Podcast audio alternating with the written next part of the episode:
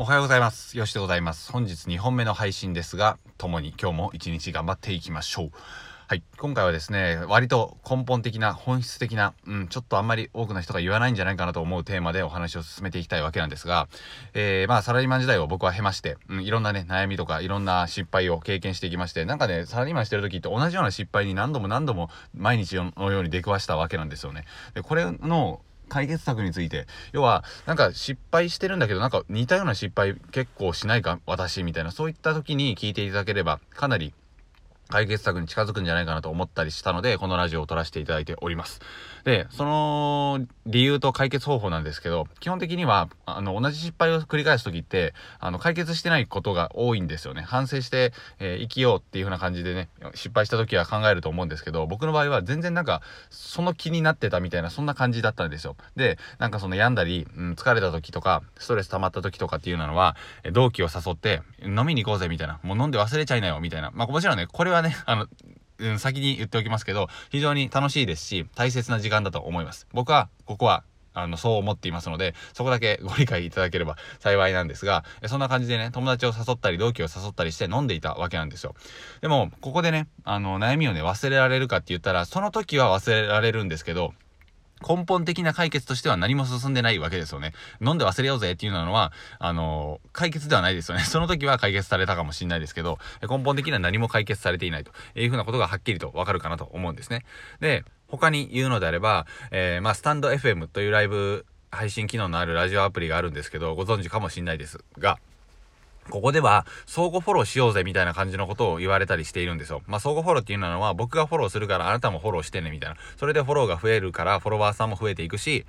えー、まあ1000人のね、SPP プログラムに参加できるから広告単価をゲットできるみたいな、広告をゲットできるみたいな、そういう風な流れがあるんですけど、これもね、本質的な解決にはなってないんですよね。なぜかというと、自分が魅力的だからフォローしてもらえたという風な状況ではないわけですよね。こっちがフォローするからあんたもフォローしてよっていうような状態になっているので。で、これを繰り返していくと、えー、特にファンでもない、聞いてくれない人がフォロワーさんになっていくっていう風な現象が起きます。で、それが何をもたらすかというと、えー、SPP1000 人に到達しているのに全然再生されないっていうような感じになるわけですね。なぜかというと、ファンになった状態で登録してくれたわけではないから。という風な状態になるので、これも根本的な解決ではないなという風なことがわかるかなと思います。まあ、そんな硬いこといいな、さんなやという風な感じではあるんですが、硬いことを言わせていただくと、そういう風な形になっているっていうようなことがお分かりいただけると思うんですね。根本的な解決になっていないっていうのが、え、めちゃめちゃ大切なポイントかなと思います。え、じゃあ、同じような失敗を繰り返さないために何をすべきなのかっていうと、もちろんですが、自責で生きて自分の修正できるポイントはなかったかというふうなことを考えていくわけですよね。それをしていくからこそ、ちょっとずつ失敗が繰り返されなくなっていくし、飲み会でその時だけ、えー、楽になるっていうようなことを避けていける。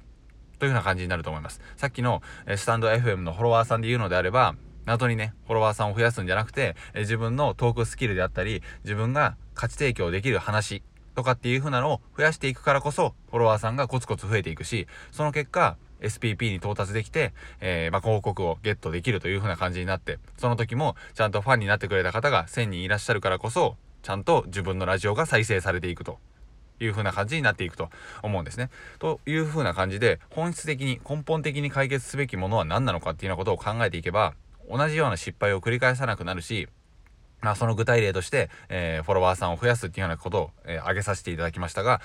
無駄なね、無駄なって言うとあれですけど、あの、フォロワーさんを増やす必要もないし、そんなことをする必要もないという風な感じです。根幹としては、自分が魅力的になるっていうのが、やっぱり一番トップに持ってくるべきことなのではないかなと思います。もちろん、その、フォロワーさんをね、増やすっていうのも、それはそれでいいのかもしれないですが、やはりそれは小手先のテクニックというか、それは後の話なんですよね。それをする状態っていうのは、もう超面白い話ができて、超人の役に立つことができる人であれば、ガンガンね、あの増えていくと思うんですけど、それをする必要は実際ないんじゃないのっていうようなことを思ったりします。で、トップの方はそんなことされてらっしゃらないですし、うん。あの、まずはね、そういったところが大切になると思います。自分が魅力的な話をするっていうところですよね。で、それをしていった結果、ファンが自動的に、うん、少しずつ増えていくっていうような感じになっていくので、そういった、えー、流れを理解すると、同じようなミスであったりだとか、えー、変な行動をしなくなるんじゃないかなと、昔のね、僕に言ってやりたいと思ったので、このラジオを撮らせていただきました。えー、というふうな感じで何かの、あの参考になれば幸いでございます。ではではまたシェアさせていただければと思いますので、よろしくお願いします。最後まで聞いていただいてありがとうございました。また次回の放送でお会いしましょう。さよなら。